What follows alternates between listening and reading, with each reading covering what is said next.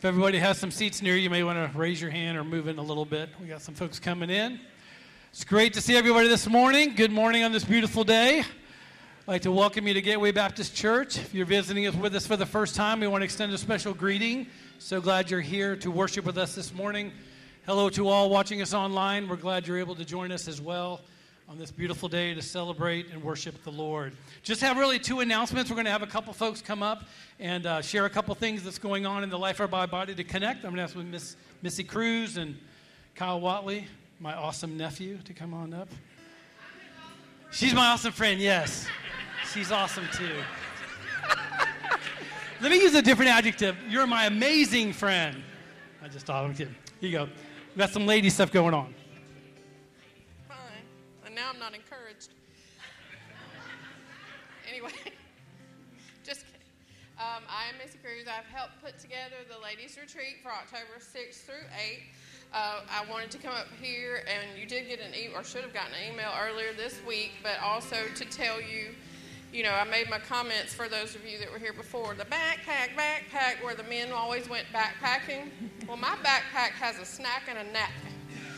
And that's what I'm going to do on the retreat. It's not a required hiking retreat. If you want to hike, you hike. If you want to shop at a thrift store, you get with Aaron Gross and you go to a thrift store. But it's for rest, rest and renew. If rest to you is reading a book all weekend, bring a book. If you want to do a craft, we'll have games things like that. We're going to eat together and fellowship some, but most of the time it's for you to be alone with the Lord and how you perceive rest to be for you. So we do encourage you to sign up. The last day for sign up, I believe, is Wednesday the 27th. It's $150, but scholarships are available. We have a, house full of room. so we do have beds for everyone. You won't have to sleep on the floor or in a closet or anything like that. But I do encourage you to sign up if you'd like to come or if you have any questions. Myself or Kiva Culpepper, who's walking in the door, and we should make her really awkward when she comes in. But um, we can help you uh, log into the website, gatewaybaptist.com, and it has the sign up and registration available. But if you have any questions, feel free to contact me. Thank you.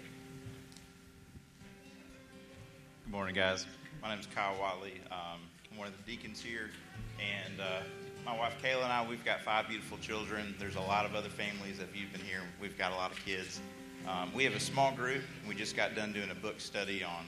Uh, it's called Gospel Treason: Hidden Idols of the Heart. It was a recommendation from uh, Jeff and Jen Hand. Very convicting, uh, wonderful study. And so we're opening up another study, Paul David Tripp book called Parenting.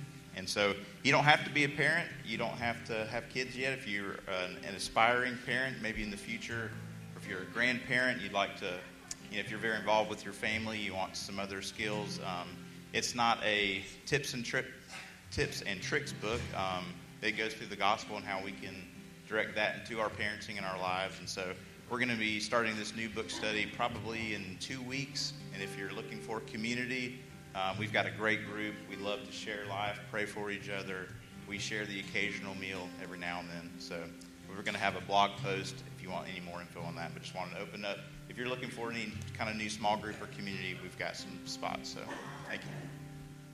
Thank you, Kyle and Missy. Appreciate it. These are just two opportunities of many um, that we just want you to be aware of. And guys, again, like we mentioned each week, if you have some questions about how to connect in a deeper way to your community and get involved deeper with life here at Gateway, our website at gatewaybaptist.com has a connect tab that you can look at all the different options small groups, Bible studies, different things. If you have any questions, please come and talk to me, ask questions. You, my phone number's on the website. Um, catch me after church. We just we want you to connect and get deeper to build relationships, um, some intimate ones here at Gateway, and just share life together. Um, also, just one final thing there's a greeter and those who opened lunch. Those of you know who you are. That an email was sent out today immediately following the service. We want to honor you and celebrate you and thank you for all your hard work. So, Mike Presley has set it up, um, another deacon over setting things up on Sunday morning. So, it'll be over in the gym immediately following the service for those who greet and those who open up each Sunday morning. We're very grateful for that. Well, let's stand and prepare our hearts before the Lord. I just want to read some scriptures in Isaiah 45, just a few throughout this chapter I just loved. Encourage us this morning about who our God is as we prepare to worship Him in song. The Lord declares, I am the Lord and there is no other. Besides me, there is no God. That men may know from the rising to the setting of the sun that there is no one besides me. I am the Lord and there is no other. The one forming light and creating darkness, ca- causing well being and creating calamity. I am the Lord who does all these. It is I who made the earth and created man upon it. I stretched out the heavens with my hands, and I ordained all their hosts.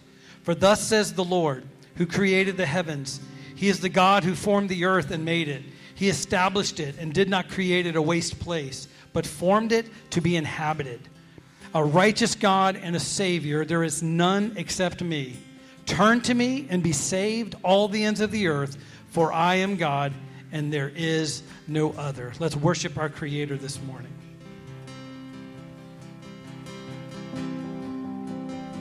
Sing praise Him, all you creatures. Praise Him, all you creatures, great and small. Praise Him, summer, winter, spring, and fall. And Halloween, winter, rushing streams, rolling hills, and crashing seas. Lift your voice and worship your Creator.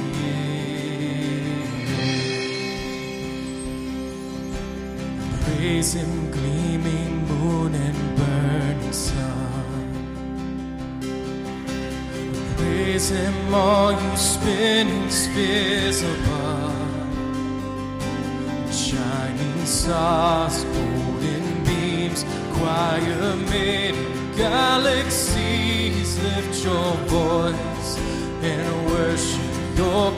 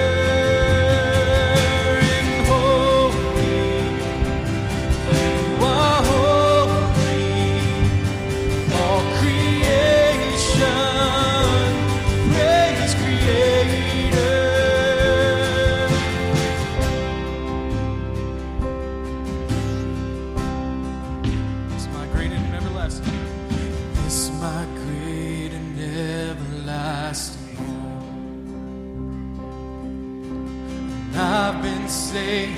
Heaven is my home. And I can't wait for that day when I see face to face. For I was made to magnify my Maker. Yes, I was saved to walk beside my Savior.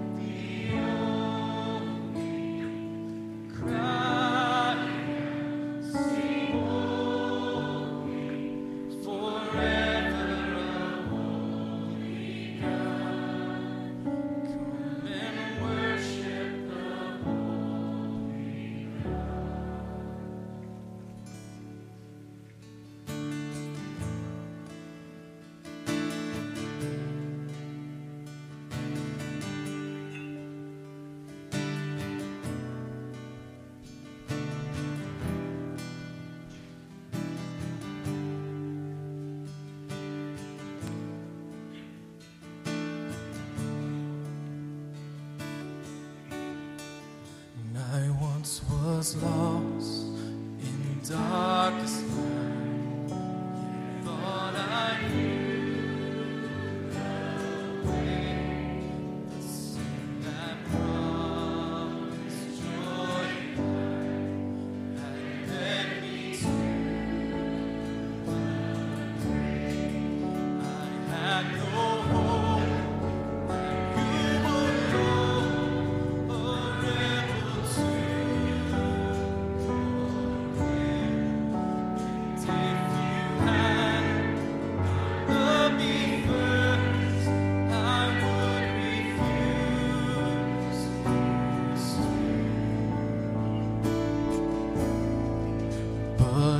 as I ran.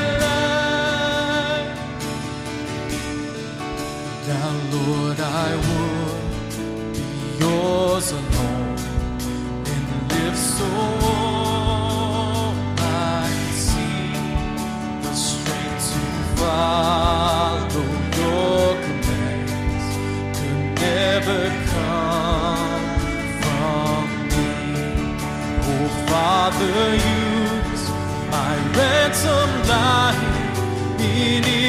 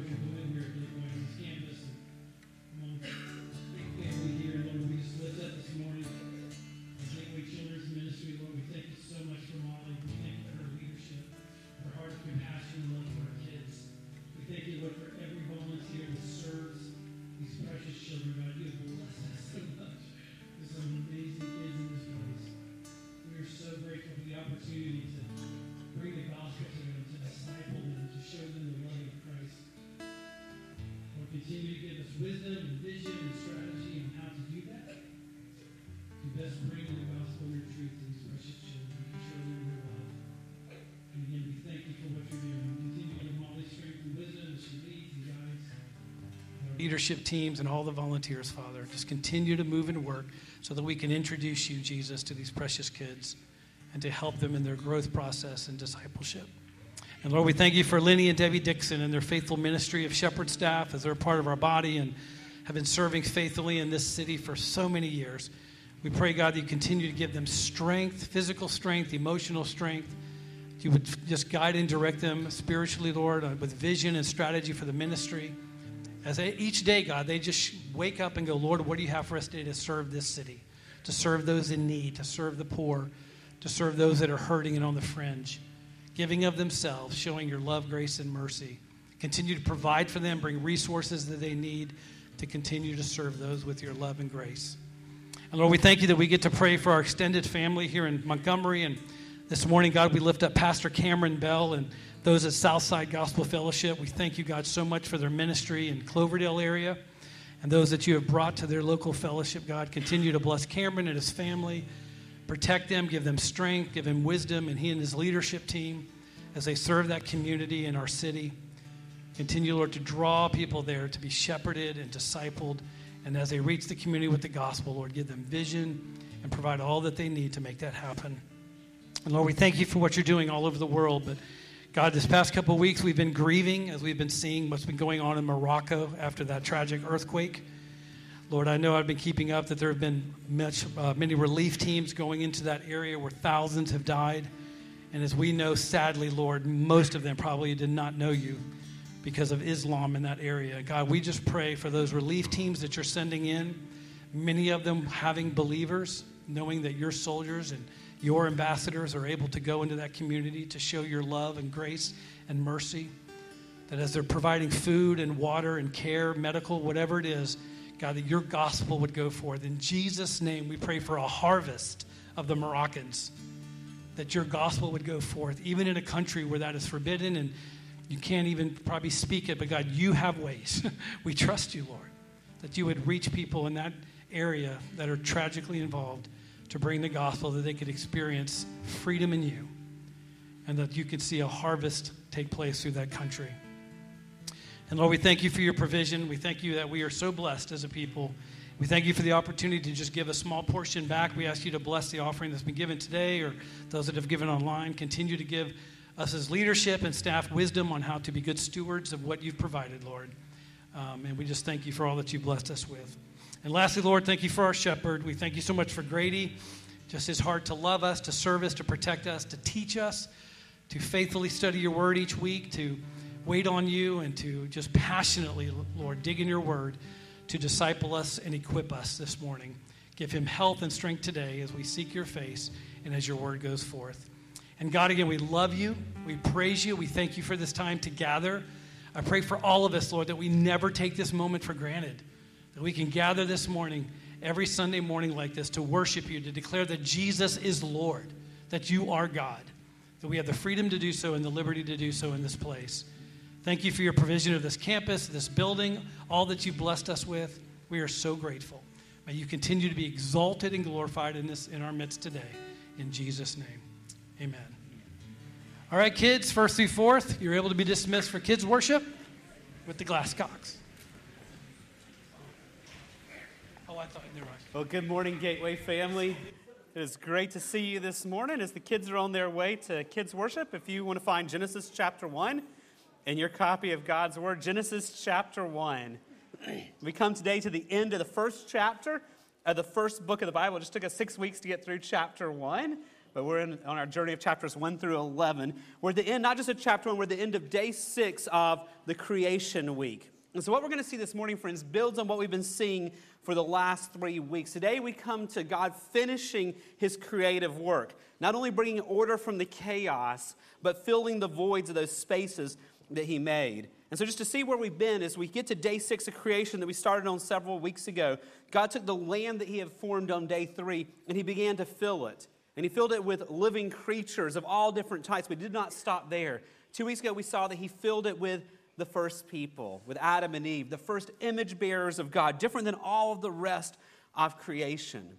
And we saw last week that God speaks to the people made in his image. And this was stunning because people could hear the voice of their creator. And what does God tell his very first image bearers, this pinnacle of his creation? He gives them two sets of commands at the very beginning here. The first, and this is sometimes called the creation mandate. And so last week I told you there's a uniting truth that united last week and this week as we look at the two sets of commands that God gives to people here. So the truth that kind of unites all that we're looking at is simply this, friends. The God who made the universe graciously invites us to join him in his work. And I think we have that on the screen for you. The God who made the universe graciously invites us to join him in his work. That is what this creation mandate is all about. The first words the first people here is God giving to them responsibilities, what we call this creation mandate. And this is absolutely stunning also, because God is independent. God needs absolutely nothing. He could have made the world to where we have no responsibilities and we are not needed, but in His sovereign good plan, He instead makes a world where we are involved, where we're involved in His purposes, where we are involved in his work. Now, we saw the first of those two sets of commands in the creation mandate last week. And we saw last week that the first set of commands there was a call to value children and to be involved in discipling. This was a command not just about filling the earth, but a command about filling the earth with people who will be worshipers of God, who will love Him. Today, we continue in this creation mandate, these first commands given to the first people and to us as well. And so, as we continue in Genesis 1 this morning, be looking for what other work is God calling us to? And don't miss the significance of this, friends. This is the second set of commands that God gives to the pinnacle creation, to his people, and to us. So, what is the work that God is calling us to join him in doing? We'll find the answer in Genesis 1 28 to 31. So, I'm going to ask you to stand, please, in honor of the reading of the Word of God. Genesis chapter 1, verses 28 to 31, and I'm reading out of the English Standard Version. And God blessed them, and God said to them, be fruitful and multiply and fill the earth and subdue it and have dominion over the fish of the sea and over the birds of the heavens and over every living thing that moves on the earth. And God said, Behold, I've given you every plant yielding seed that is on the face of all the earth, and every tree with seed in its fruit. You shall have them for food. And to every beast of the earth, and to every bird of the heavens, and to everything that creeps on the earth, everything that has the breath of life, I've given every green plant for food. And it was so. And God saw everything that He had made, and behold, it was very good. And there was evening and there was morning, the sixth day. Would you pray with me? Father, we are so thankful for your word. Lord, even as CJ was praying just a few minutes ago about not taking for granted the the blessing of being able to gather as a church. Father, we don't want to take for granted the blessing of being able to hold your word. That you have blessed us with your revelation of who you are and who we are and how your world works. Lord, we get to hold it and we get to read it. And Lord, I pray we wouldn't take for granted that we have multiple copies of your word in print form in front of us and on our devices, and we can hear it on the radio and we can study it for ourselves. Lord, you have blessed us with your word. And we know there's many, many on this earth who've never had a chance to even hold a Bible before. May we not take lightly the privilege we have now of opening it and studying it and reading your revelation to us. Use your word to transform us and change us, we ask in Jesus' name. Amen. Thank you. You may be seated. so, what is the work that God is calling us to do here? Now, to understand this command, I want to ask several questions of the text this morning to make sure we get what God is saying to us here. And the first question I want to start with this morning is the question What has God already done for us? Before we get to the commands that we are to do, let's start back here with what has God already done for us. And this is really important because this text, friends, is primarily about God and what he's done. This text is not primarily about us and what we're to do. The text is the focus of the text is on God and what he's done. You see his name repeated over and over and over in these verses we just read. You see his actions as the major focus over and over. Look back just at verse 28. And God, he's the subject. God blessed and God spoke. You see, over and over through these verses, this is all about God, his nature, and his actions. And what has God already done for us? God has made a perfectly suited world for human life. If you want a main thought of this text, of what God has done, God has made a perfectly suited world to sustain human life. Now, that is really important for the commands that follow. And if you're thinking this sounds somewhat familiar, it should. This is what we talked about when we looked at the creation account in verses 3 to 25. If you think back to when we looked at those six days of creation, God made everything with his image bearers, with us in mind. Said, if you remember back to the six days of creation, God gave the stars. Why? To give us points of navigation for times and for seasons. God gave plants. Why? For food. He even gave livestock, domesticated animals to serve humanity. If you look at the beauty of creation, it's not haphazard. God made a world with humanity, with image bearers in view. And that's absolutely stunning. This world was made to support our lives. Friends, our world is not a cosmic accident. It was made at the right distance from the sun so it would have the right temperatures for human life. It's at the right tilt and the right rotation so that people can live. It has the right atmosphere so that humans can breathe. It has the perfect water sources so that we can stay alive. It has the right plants for us to eat so that we have food to sustain human life. God made a world perfectly suited to maintain the lives of his image bearers. And we see that idea repeated again this morning. Look at verse 29 this morning. And God said, Behold. Now just stop right there. When you see behold, God's saying, This is important. Notice, don't rush past this. But the reality is, we often rush past, particularly this command here. He's saying, Behold, notice what he's doing. And what is God doing here? He said, Behold, I have given you every plant yielding seed that is on the face of all the earth, and every tree with seed in its fruit. You shall have them for food. God created plants on the earth, not just because they're pretty, he created plants so that human life could be sustained. And notice the word every here in this text. That I've given you every plant yielding seed. I've given you every tree with seed in its fruit. Now, we'll come to this in a few weeks. There's one restriction on the every that we'll see in chapter 2. But apart from that one restriction, the emphasis here is God's generosity. If you think about all the different foods He has made for us, we see a generous God and a creative God.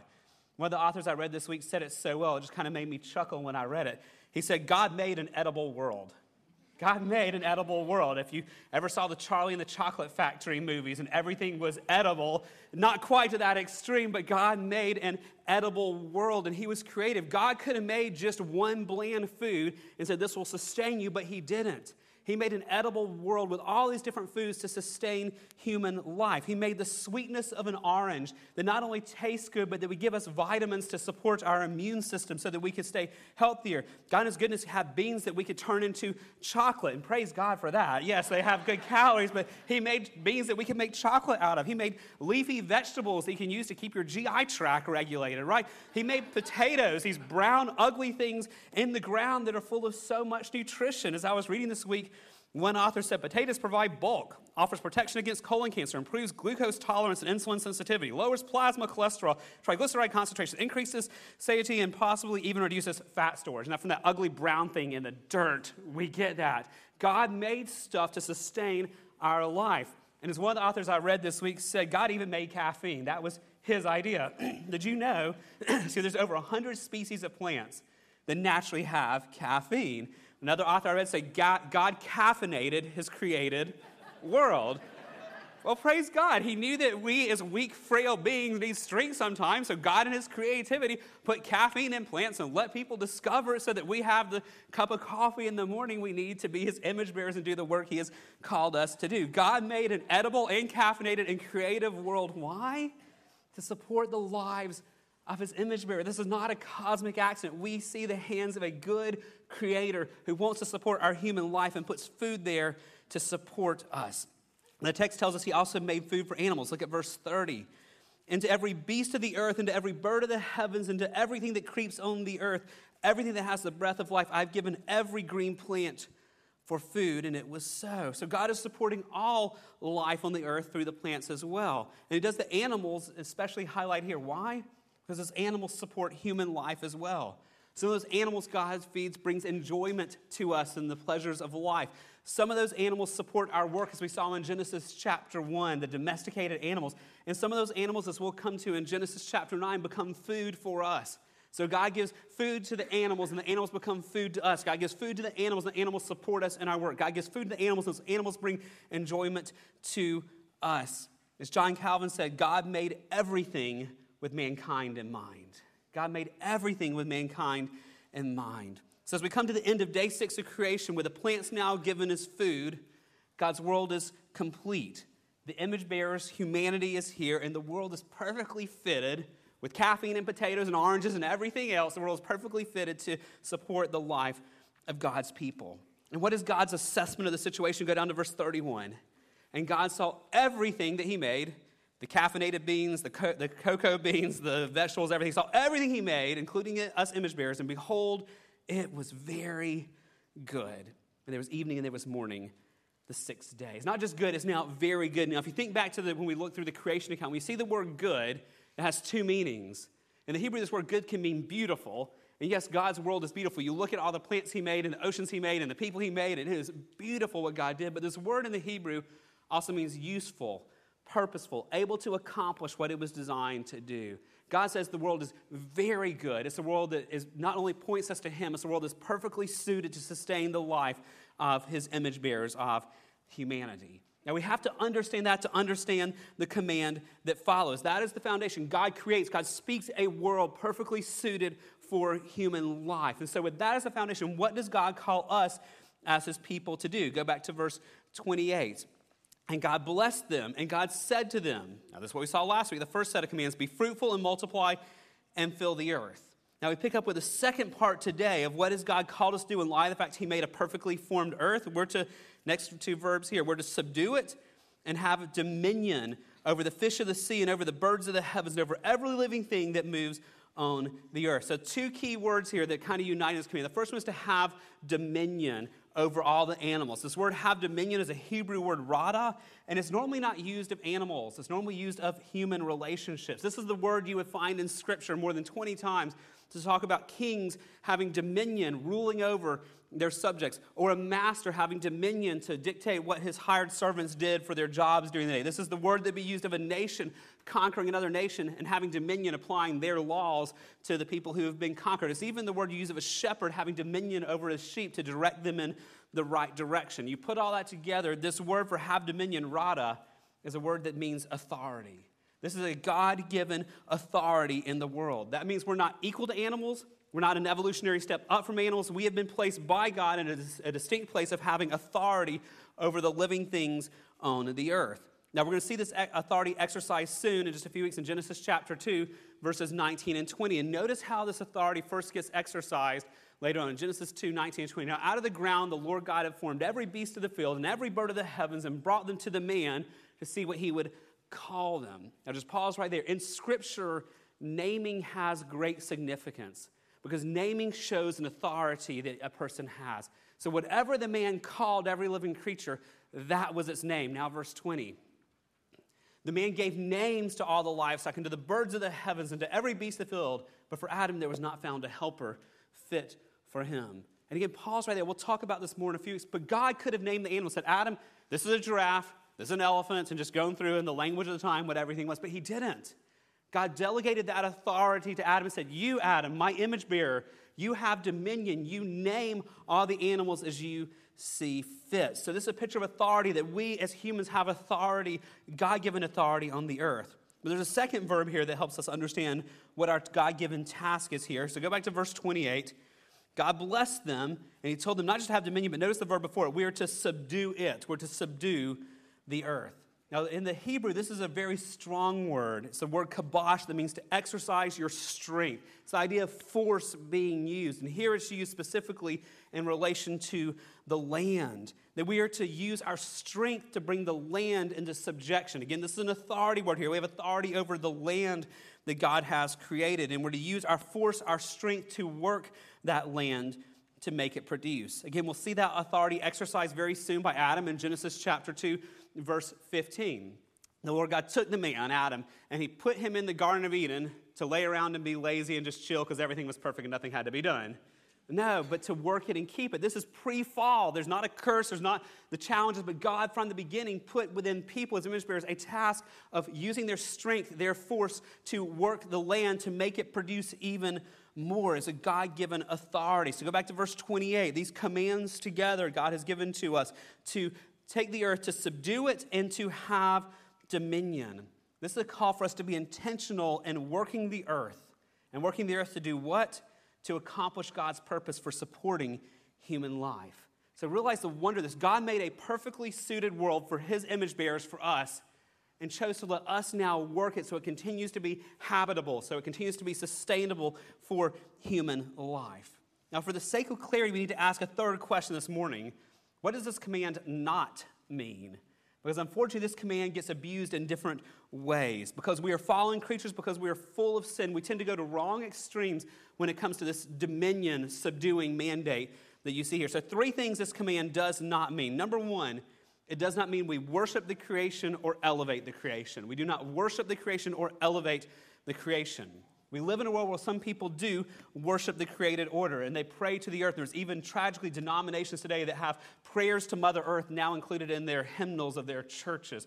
There are people who do worship the earth, but perhaps the greater danger is the prevailing worldview around us that elevates creation above people. In the world we live in today, humanity is seen as the problem, and we need to do anything we can, to protect the earth from humanity regardless of the cost to human life. So you will see many foolish decisions being made under the guise of protecting earth that harms people in the process of protecting the earth. That's the exact opposite of God's plan for how humans and creation relate. Go back to verse 29 this morning. Why are plants here? Not for us to guard and protect them completely, but why? Behold, I've given you every plant yielding seeds on the face of the earth, and every tree with seeds fruit. You shall have them for food. The created order is here to point people to God and to sustain people's lives, not the other way around. And if you go back to verse 28, what we just saw, we're to subdue it and have dominion over the animals. We are given a higher authority over creation. And so we need to be careful when we talk about caring for God's earth. We're not talking about elevating the creation above people. There's a second thing that this text does not mean. It does not mean we have liberty to abuse the creation. We do not have the liberty to abuse the creation. When we were traveling 5,000 miles of summer out west, we saw so many breathtaking parts of God's creation just utterly littered and destroyed by humanity. People with no regard for caring for the earth. Even when we were out in Yellowstone, there's beautiful springs and geysers that no longer erupt and they're shriveling up because people find it humorous to throw their trash into them and it's clogging the stuff at the bottom. These beautiful springs are drying up. Why? Because humans have no regard at times for God's creation. You look at the trash heap in the Pacific Ocean, some 620,000 miles, square miles of trash just sitting there that countries just carelessly keep dumping into the ocean. Us subduing and having dominion is not a free pass just to do what we want to do with no regards to the creation. God has given us a stewardship over his creation. That's not a free pass to do what we want to do and disregard his creation. One of the authors I read this week said it well. He said, Dominion cannot be exploitation but, but must be seen in the sort of facilitating servanthood. I like that word, facilitating servanthood, which maintains an environment in which persons who reflect God's nature can be at home.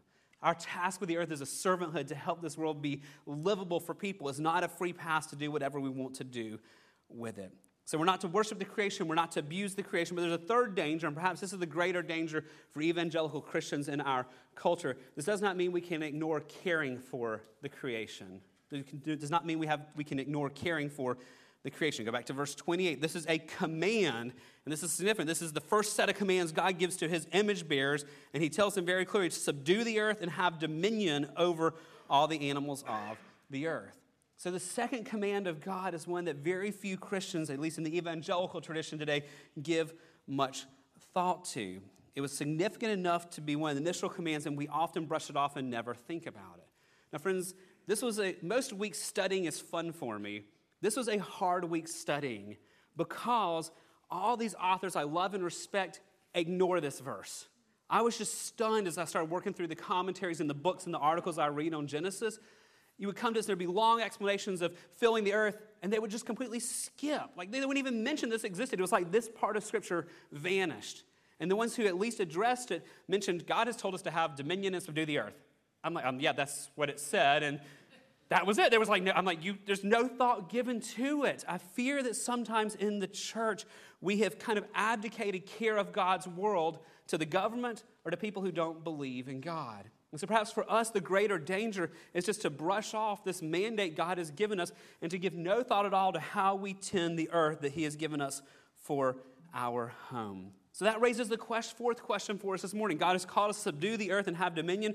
What practically does that look like? So back in verse 28, He does us subdue it, the earth, and have dominion over all these animals here. What does that practically look like? Well, again, this is another part of the frustration of the week for me.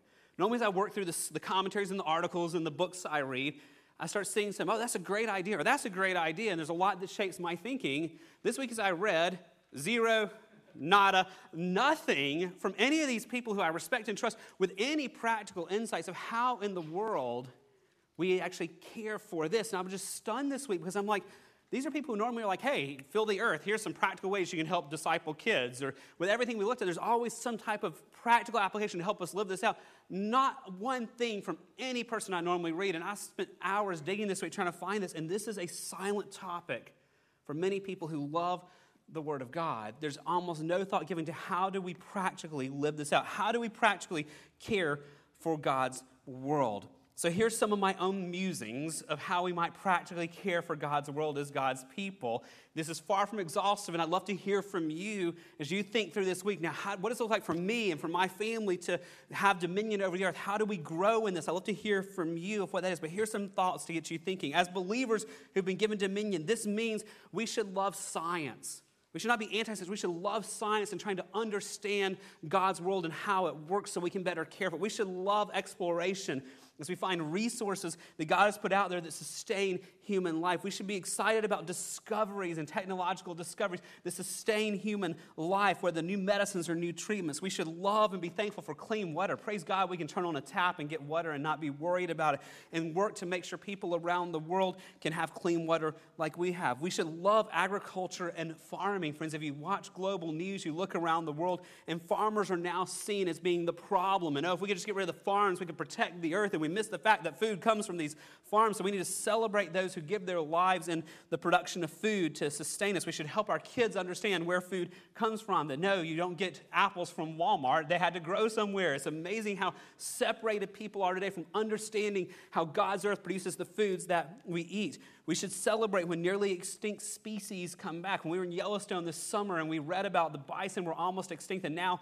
we got stuck in multiple traffic jams where bison were crossing the road, and my kids called them bison jams because you would sit there for 30 minutes with bison after bison crossing the road. We should celebrate that by God's grace, the species that's amazing was almost extinct and is now back. We should marvel that we have the ability, by God's creativity, put us to build dams that stop flooding, that protect towns, that provide water and recreation for humans, that irrigate farmlands. But what about daily? We should look for ways to not be wasteful. We should conserve resources. We should recycle and donate versus tossing it in the green bin without thought to where that green bin goes. We should take time to delight in the beauty of God's world and turn off our screens and go look at the beauty with our own eyes, whether it's the stars in the sky or the sunset or the flowers growing in the garden. It's good for us to learn to tend the earth and care for that little plot of land where we live and care about the beauty of it. It's good for parents to teach children dominion, something as simple as naming their pets or feeding their pets or putting out the bird feeder or planting a garden. There's lots of ways we can cultivate, even within the young people of the church, this task that God has given to us. As I was thinking on all this this week, a surprising insight came from John MacArthur. Now, when you think of gardening and flowers, John MacArthur is not the guy you normally think about. But here's what MacArthur said He says, I think if God has given you a little space, a little piece of his world, it's right to let that piece give glory to the Creator. Isn't it amazing when you think about all the plants that God has created? Why do you think He created them? To do what? To give glory to Himself.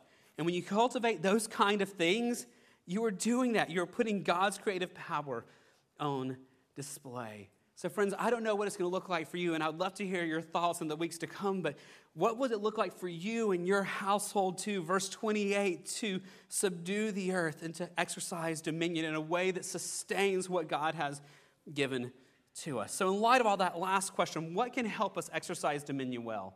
If this is something that we don't give much thought to, that very little teaching is on, that there's very few books or resources on, how do we grow in actually exercising dominion over God's creation? Three things I see in these verses that help us do this. Number one, we need to remember this task is a blessing. This is not a burden God has given to us. This is a blessing God has given to us. Notice how verse 28 began.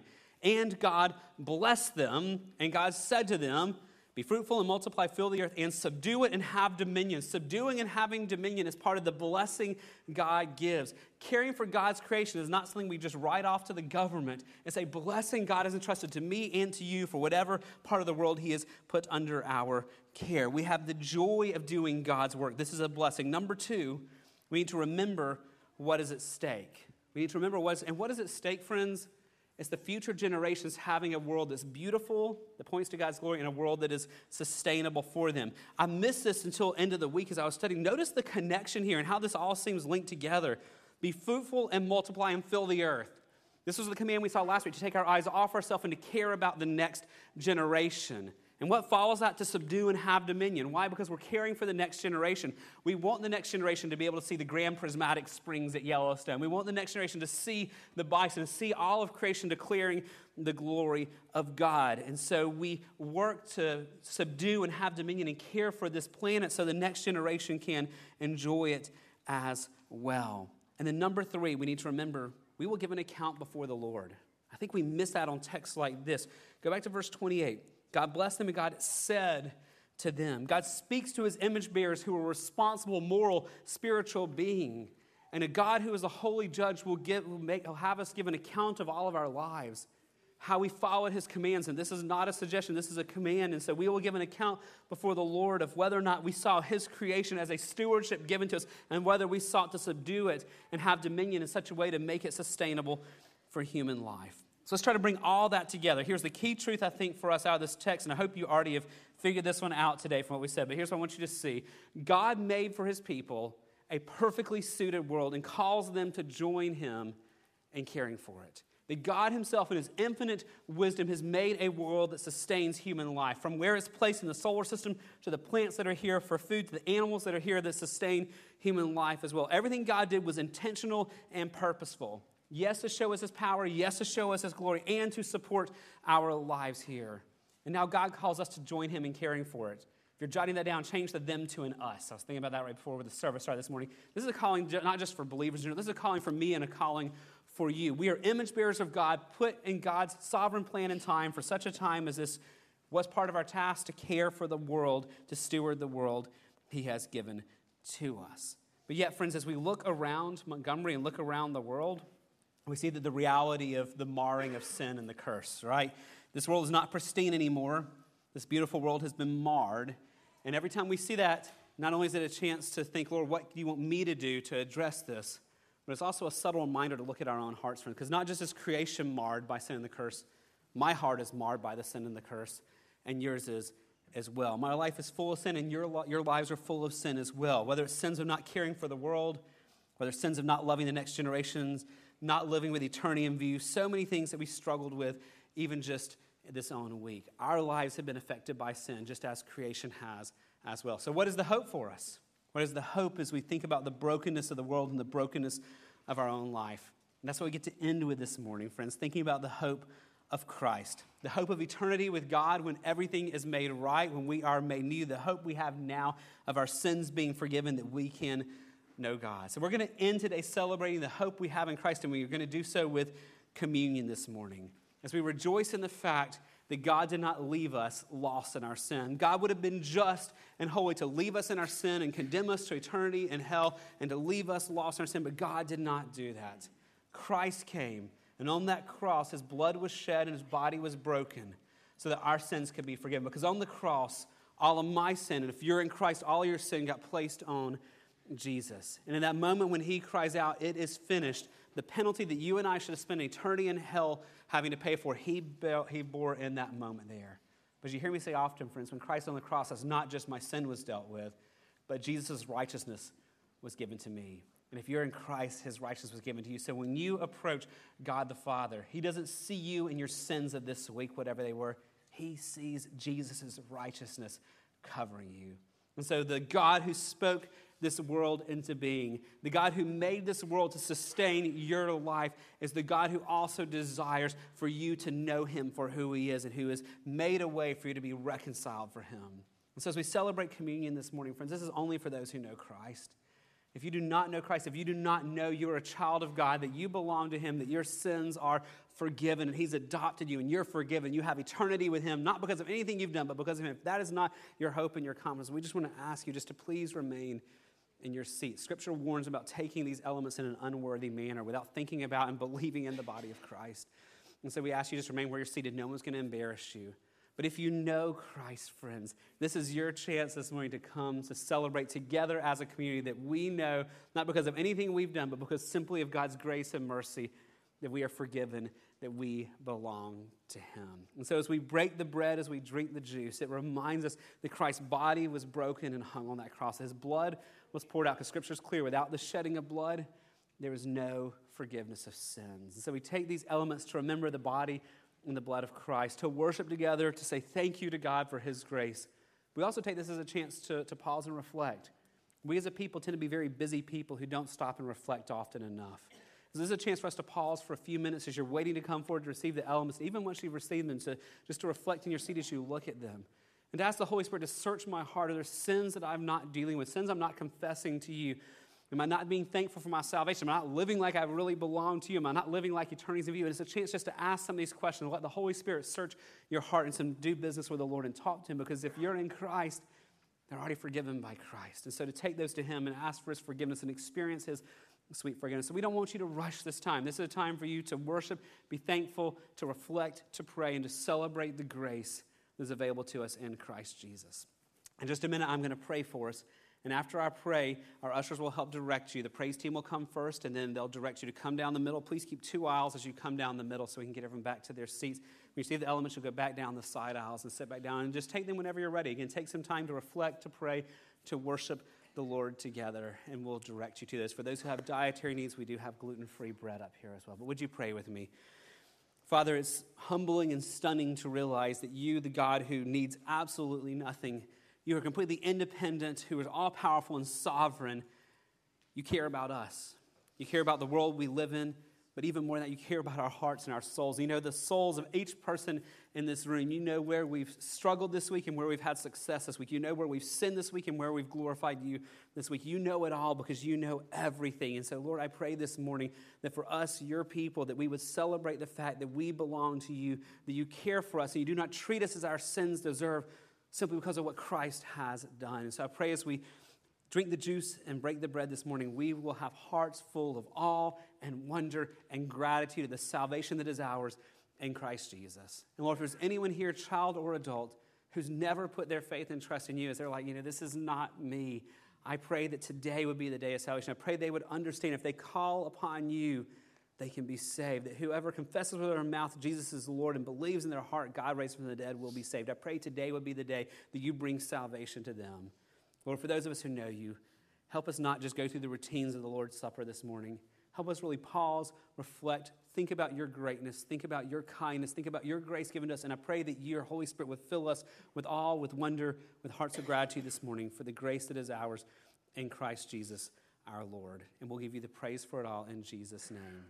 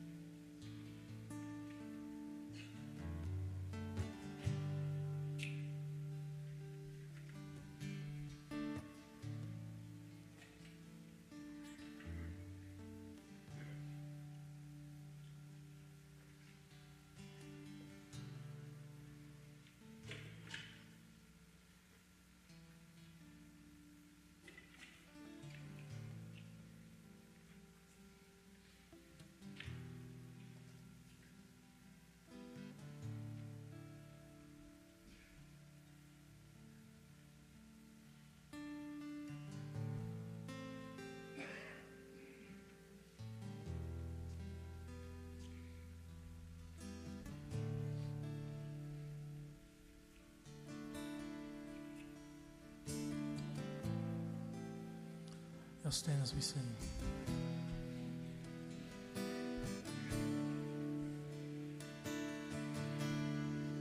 In Christ alone, my hope is found. He is my light, my strength, my song. This cornerstone, this solid ground, firm through the fiercest drought and storm. What heights of love, what depths of peace, when fears are still, when striving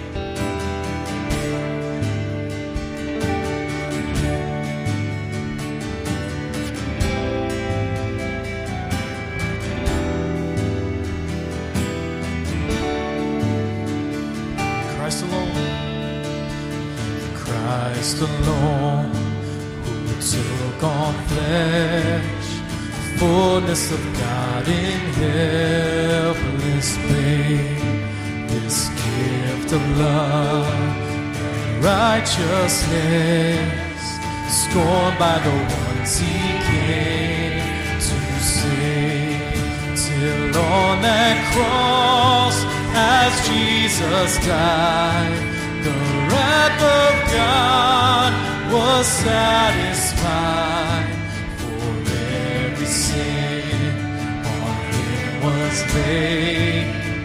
Here in the death of Christ I live.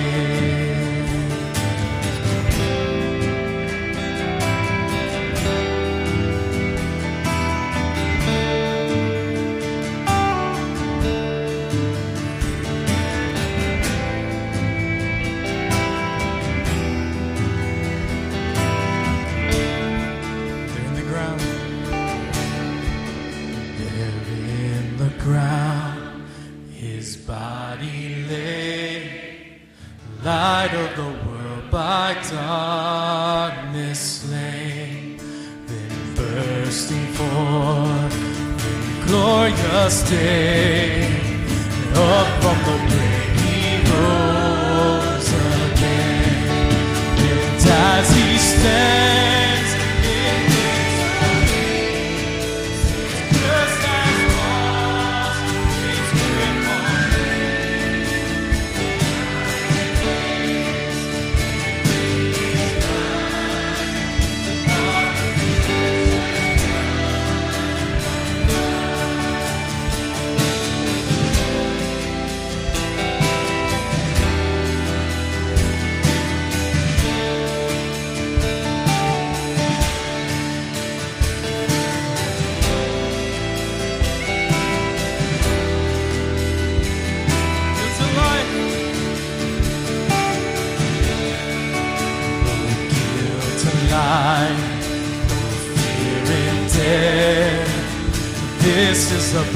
of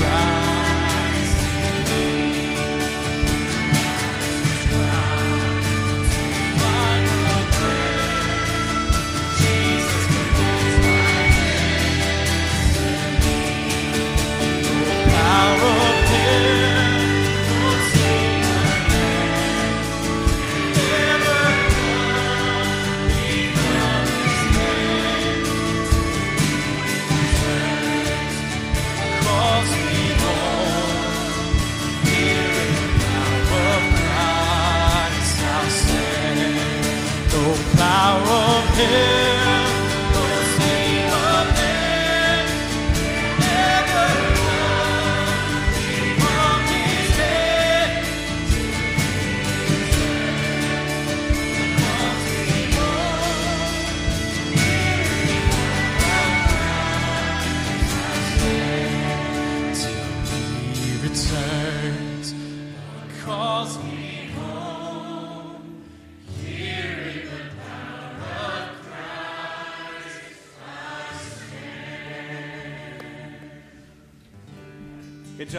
We've uh, got words on the screen. You know that one well. So let's close in prayer. Father, our hearts are filled with gratitude for the grace that you've given to us in Christ. Lord, as we think this week, I pray that you would help us be good stewards. Lord, the relationships we have and the resources we have, even of caring for the world that you've put us here. Help us steward well the things you've given to us so that you receive all the glory and we find the joy of you working through us. We ask it all in Jesus' name. Amen. God bless you, Gateway family. Have a great Sunday afternoon.